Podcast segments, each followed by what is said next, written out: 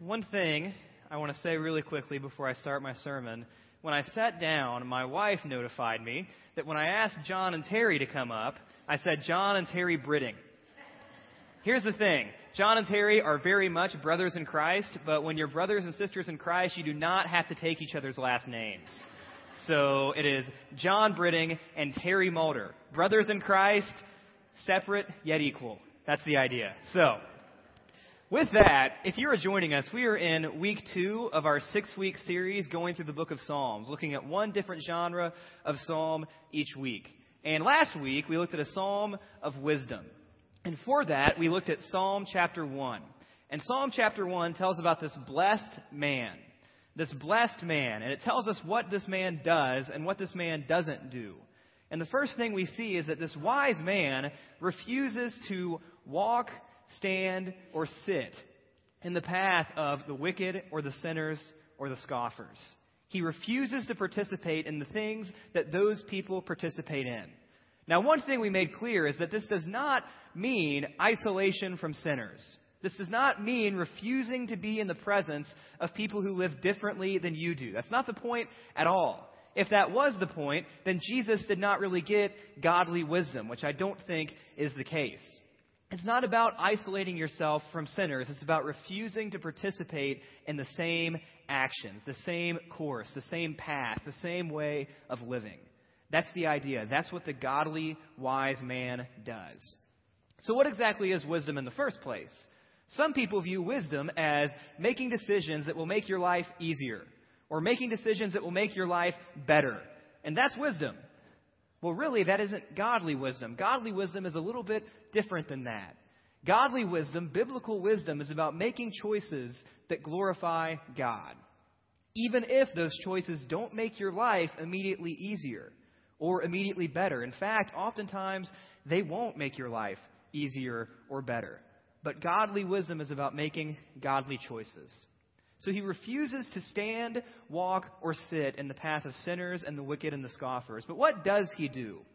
Well, the psalmist says that he plants himself next to streams of living water. He's like a tree planted by streams of water that bears its fruit in its season. And we talked about the imagery of how trees in that time and that place, the season that they bore fruit was also the driest season of the year. And so if you wanted your tree to bear fruit, you couldn't just plant it in the middle of nowhere and trust in rainfall. You had to plant it close to a body of water where it could have consistent nourishment, consistent refreshment, consistent relief. And if it didn't have that, the tree wouldn't last. It would wither away. And so we talked about the three streams of godly wisdom, the three streams that we as followers of Christ are called to plant ourselves next to. And those were Scripture, number one. The man said he meditated on the law day and night. Number two is the Spirit. If you are a follower of Christ, you have God's Spirit living inside of you, convicting you, guarding you, guiding you. Tap into that stream. And then the third one was community, being a part of followers of Christ in a community. Being a part of that community where people are striving for the same godly wisdom that you're striving for. Those are the three streams that we talked about. And the overarching thing we noticed about this guy, where his wisdom began, the source of his wisdom was a fear of God. Proverbs 9:10 says that the fear of the Lord is the beginning of wisdom. This man revered and respected and loved God every part of God. That's why this man had wisdom.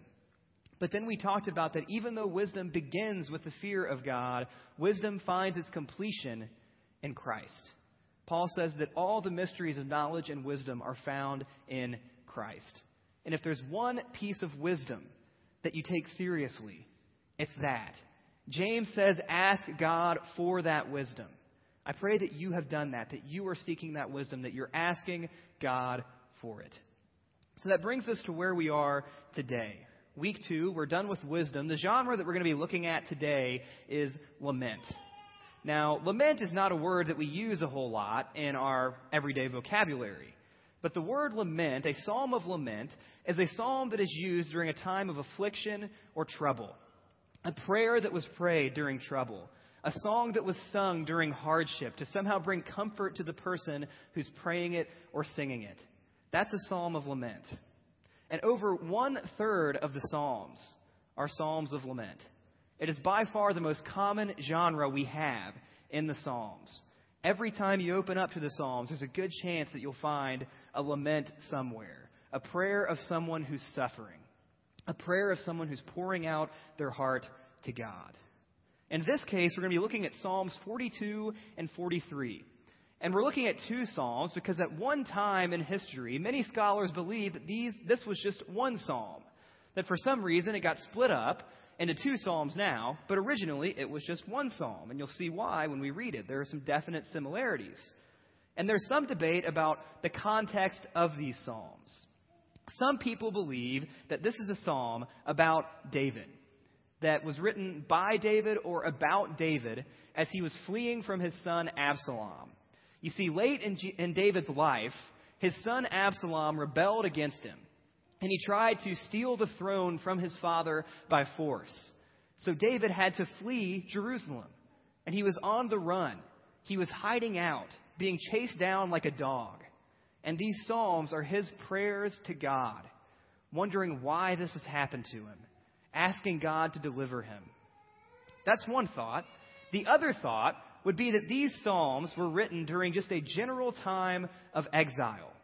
These are Psalms that may have been used during the Babylonian exile, when God's people, the Israelites, were taken away from their homeland, taken away from everything they knew, taken away from their culture, their identity, and they're dragged away to this foreign land.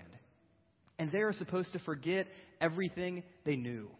They are supposed to completely assimilate to Babylonian culture to where they no longer have an identity of their own.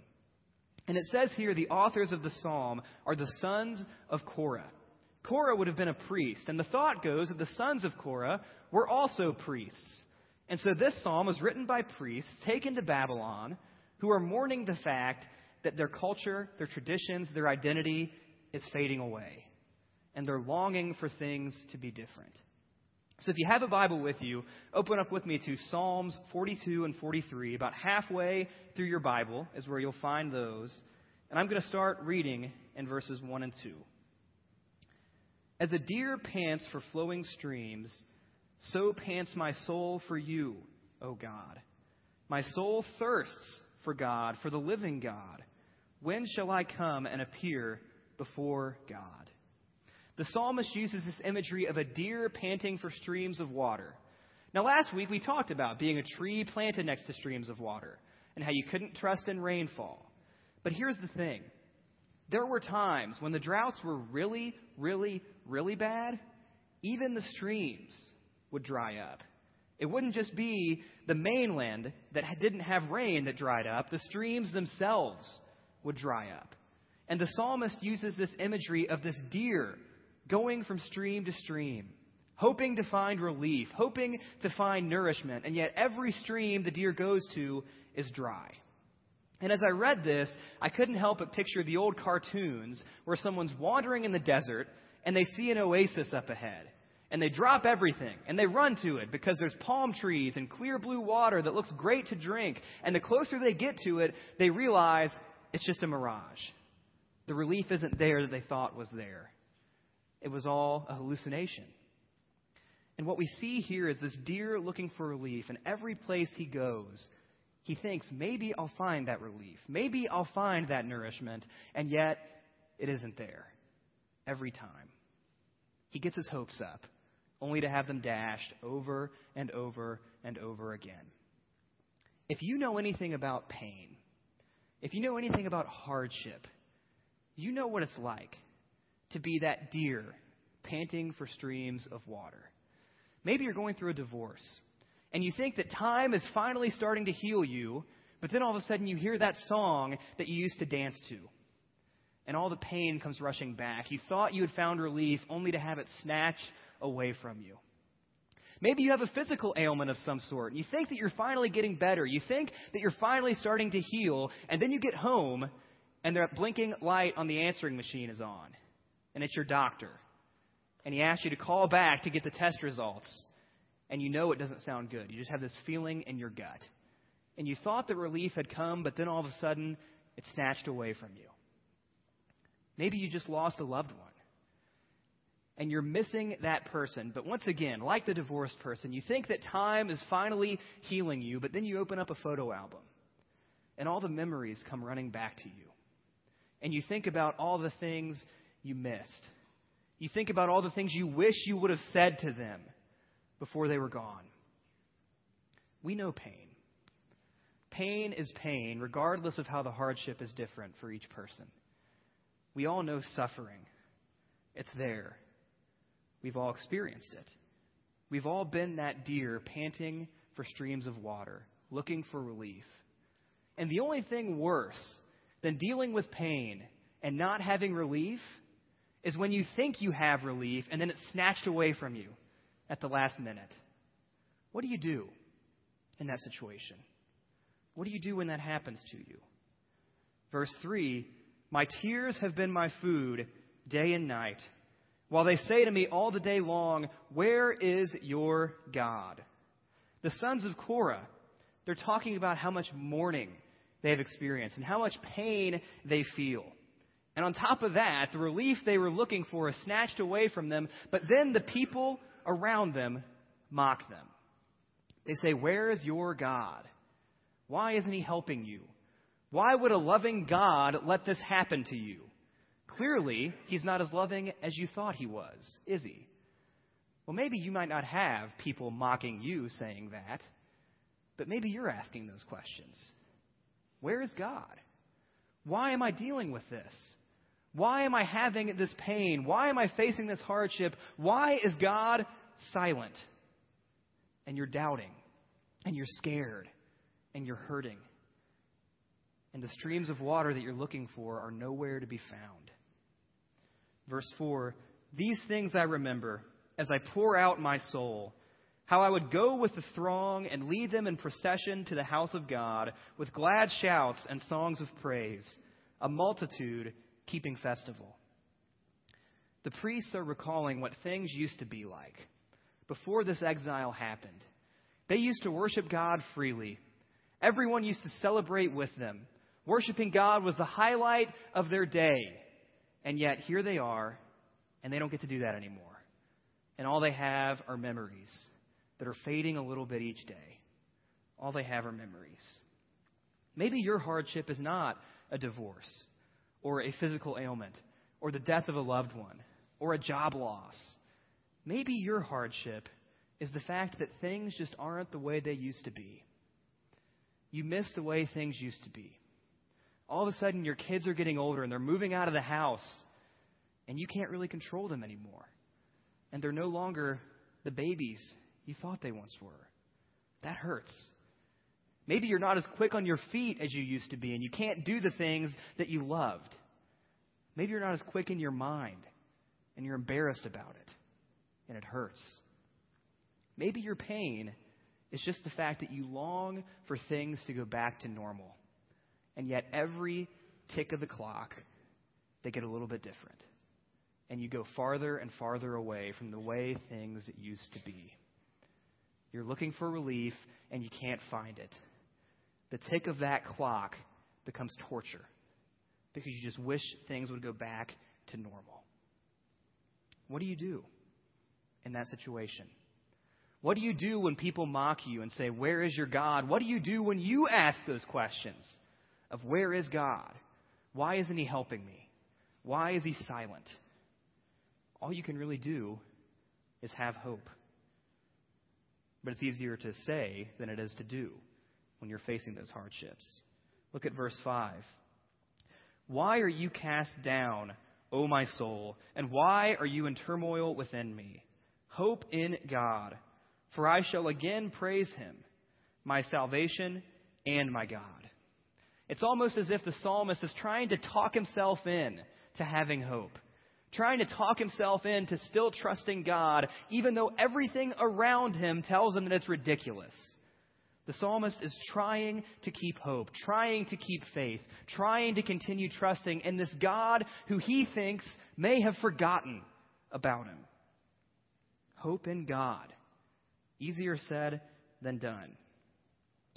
C.S. Lewis, in his book, The Problem of Pain, says that God whispers to us in our pleasures, speaks in our conscience, but shouts in our pain.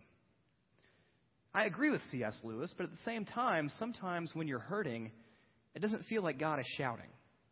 It feels like God is silent. But maybe He's shouting after all. Maybe He's just not shouting in the way that you thought He was. Continuing verse 6 My soul is cast down within me.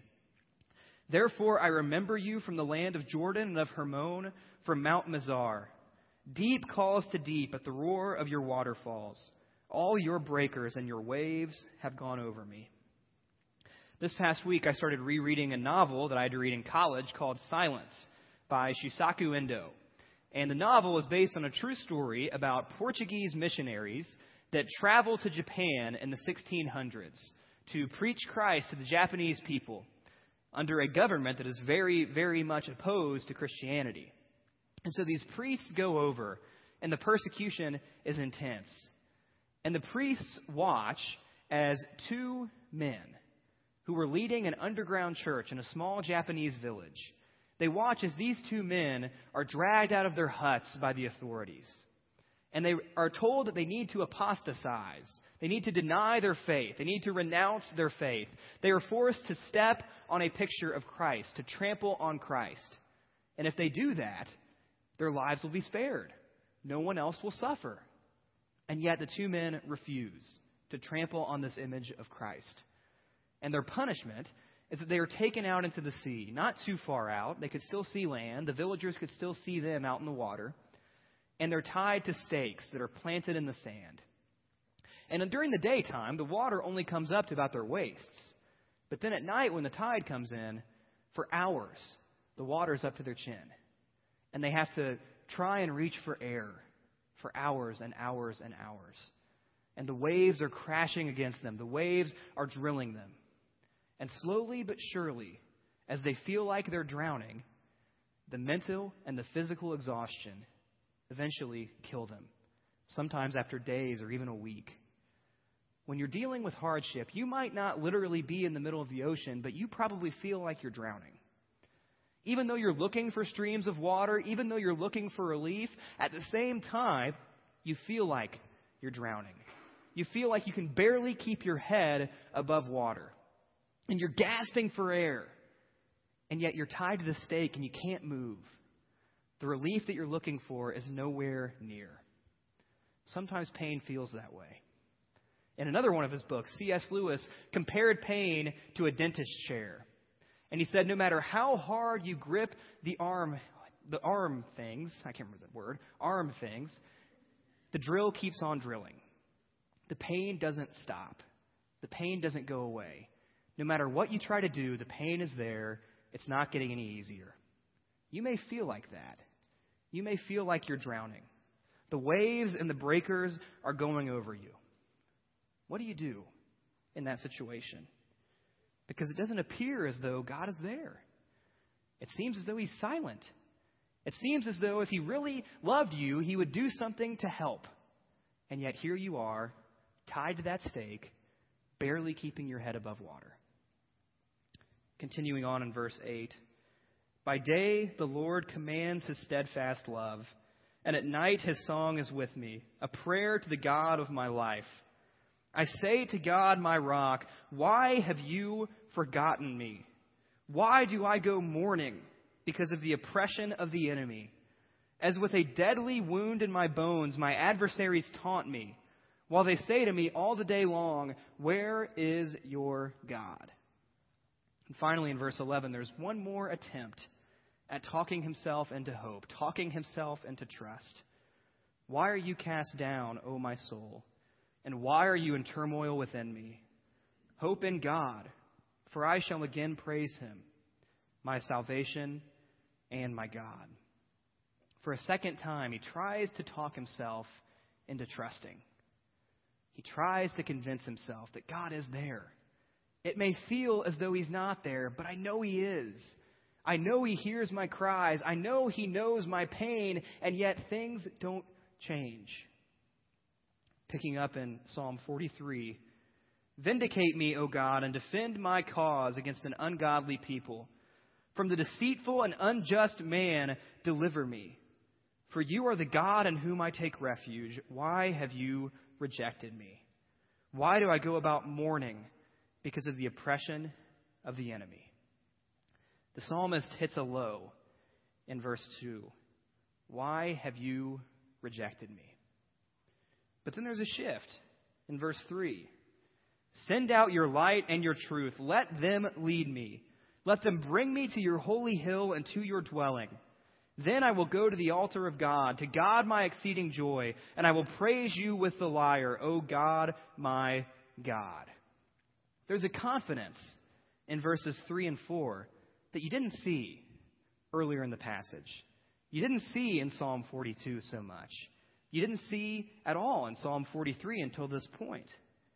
And then he closes again. Verse 5, the same line. Why are you cast down, O my soul? And why are you in turmoil within me? Hope in God, for I shall again praise him, my salvation and my God. The laments are the biggest genre of the Psalms 50 of them, 50 some odd laments. Every single one of them, in some way, shape, form, or fashion, there is some little tiny glimmer that God is there, that there is still trust, that there is still hope, that there's still faith. Every single one of those laments has that.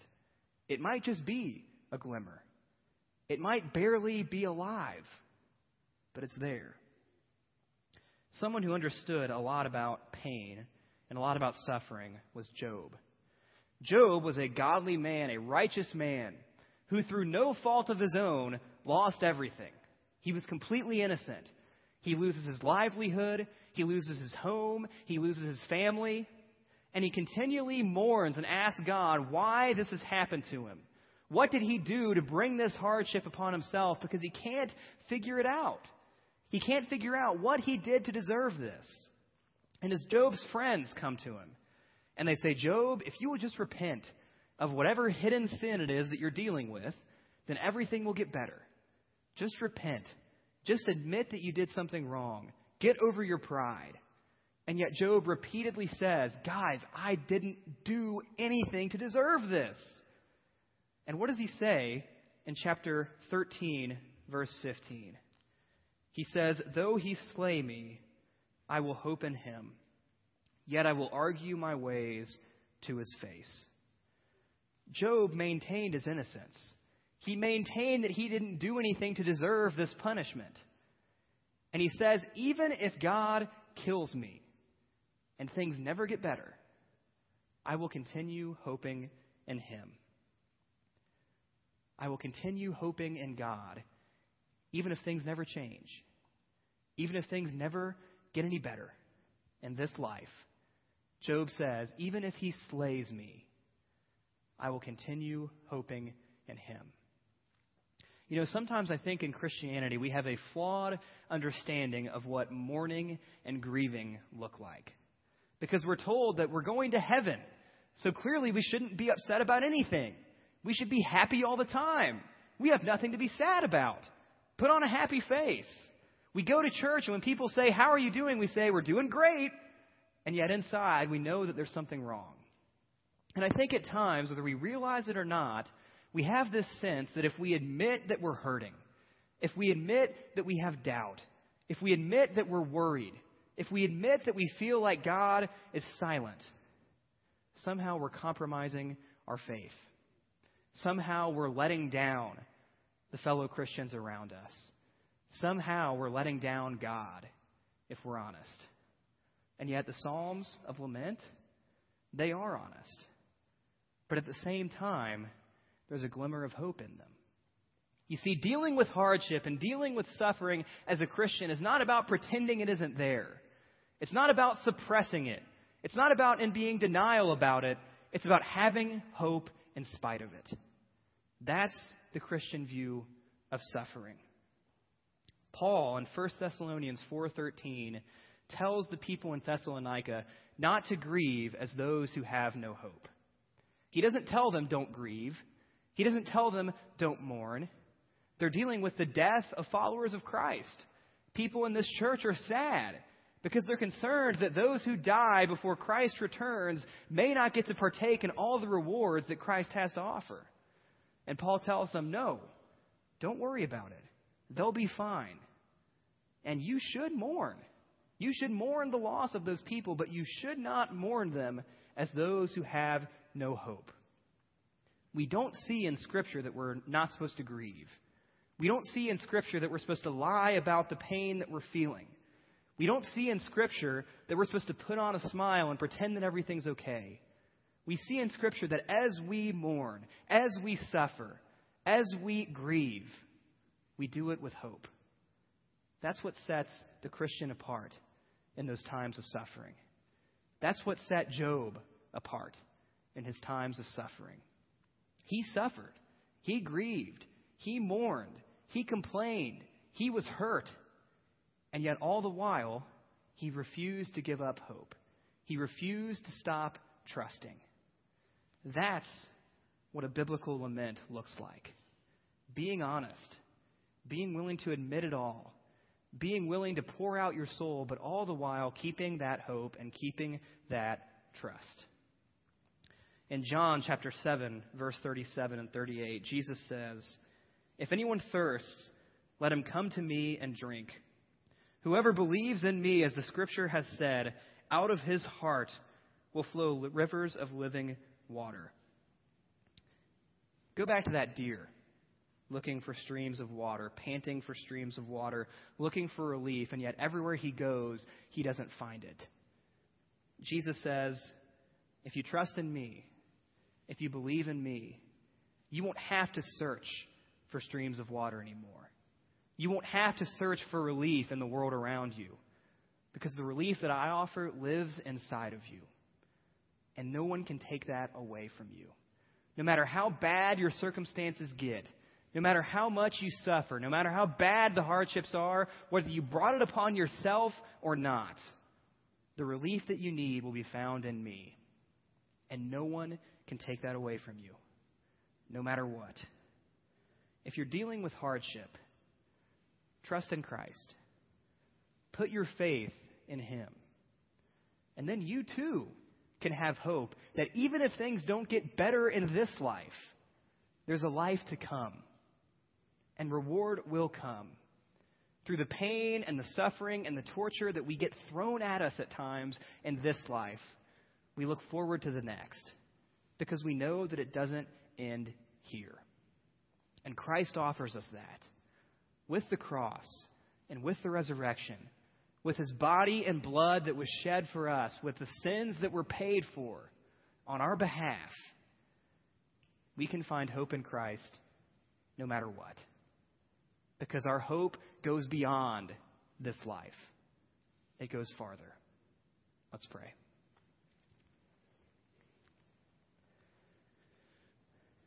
Father God, thank you for this day. Thank you for the privilege that we have to come here and worship you.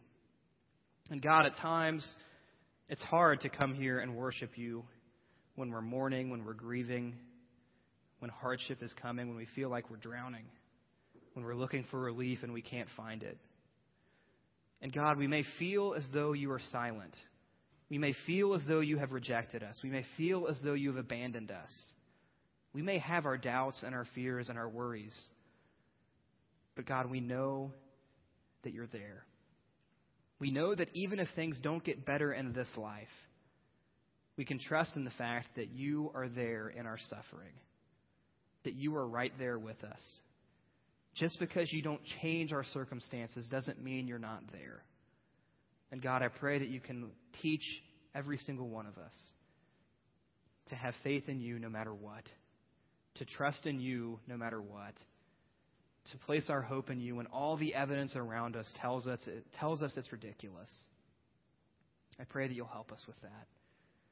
God, I pray that any suffering, any pain, any hardship that people are feeling will be alleviated. I pray that you can do that. I know you can do that. But at the same time, God, we hope in you no matter what our circumstances are. We love you. We thank you for Jesus.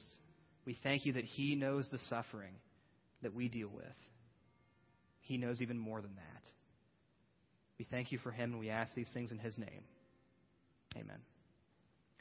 If you're interested in placing your faith in Christ and discovering those streams of water living inside of you, talk to one of our elders. They'll be standing at the side of the room if you'd like to talk to them. If you have a prayer request, they'd be happy to talk to you about that. If you have questions about our church, they'd be happy to talk to you about that as well.